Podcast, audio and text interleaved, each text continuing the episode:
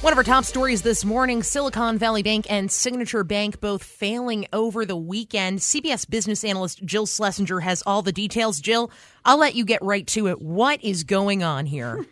That's a really good question. If you were in a little bit of a fog over the weekend, I'm going to just give you a, a quick explainer here.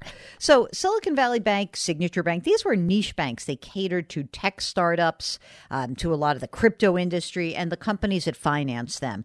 Now, as those sectors boomed, so did deposits at Silicon Valley Bank and Signature Bank, right? Uh, like companies make more money, we'll put more money in the bank. Okay, so now think about this. You're the bank. You've got to keep enough money on hand to make sure that you can pay out depositors if they want their money back. And Silicon Valley Bank had decided, well, here's how much we need on hand. With the rest of the money, we're going to buy bonds, government bonds, which are re- essentially riskless. But because interest rates were so low at the time, they bought longer dated bonds. Those are the, say, let's say many years instead of many months. And when interest rates started to move higher, the value of those bonds went down. Normal conditions, the bank would hold the bonds to maturity, they'd get their money back.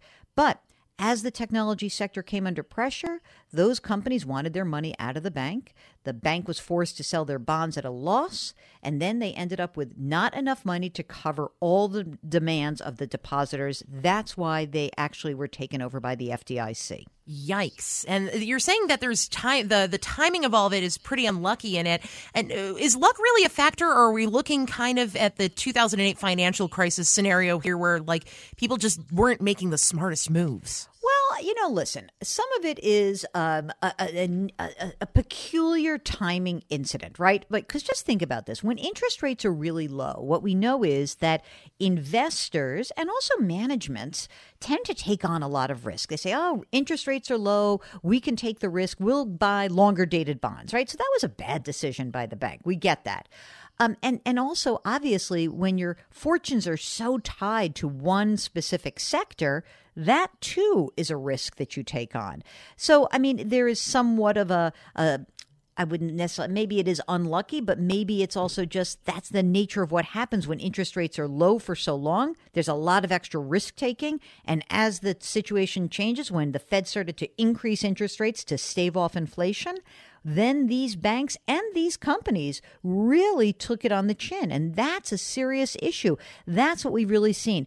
I do want to point out, though, these are significant issues. They're not systemic, meaning that big banks are just fine. In fact, if you think about it, after the financial crisis of 2008, the government stepped up the requirements for banks, and that forced them to keep more cash on hand. Now, the thing that's really interesting is that Silicon Valley Bank was one of the small to mid sized banks that lobbied the U.S. government and the regulators to ease the post financial crisis banking regulations. In 2018, the Trump administration did just that. They reduced the regulations and oversight for banks with assets less than $250 billion. And you might, I, I can't help but think myself, like, well, maybe if they had more oversight and maybe if they had higher capital and liquidity requirements, maybe Silicon Valley Bank and Signature Bank could have avoided this disastrous outcome. Certainly. And and for what it's worth, you mentioned it is the second uh, both Signature and SVB, they're the second and third largest bank failures respectively on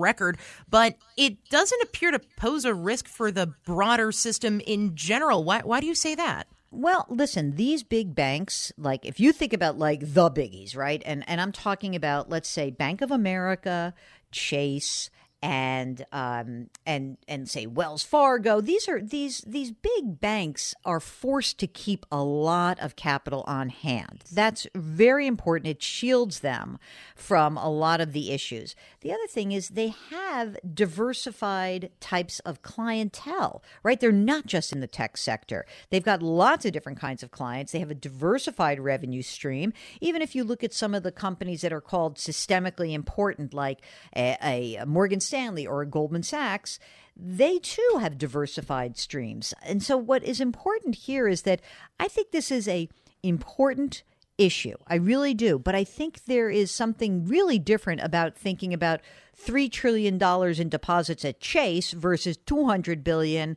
at Silicon Valley Bank. And these are very different institutions. Yikes. And real quick, Jill, what, what is going to ha- what are the next steps in this whole fiasco? I mean, look, today the the uh, clients of Silicon Valley Bank and Signature Bank, they're all lined up. They want to get their money out. They're going to get their money out. That's what the government said. Like, there's no need to line up. You'll get your money. So that's the good news. I think the next piece of this is we kind of turn back to the economy. And tomorrow we're going to get a report out about inflation, the CPI report. And this is going to be an important piece of data for the Federal Reserve. They meet next week. Some have suggested that perhaps this bank crisis or mini crisis or mini panic even maybe would this be enough to have the fed pause its interest rate campaign i don't think so i think they really want to make sure that they are able to stay ahead of inflation but we'll have to see so now we're going to turn back to the real economy Definitely. CBS business analyst Jill Schlesinger breaking down the Silicon Valley Bank failure in the simplest terms we can possibly think of. Jill, thank you so much. Take care.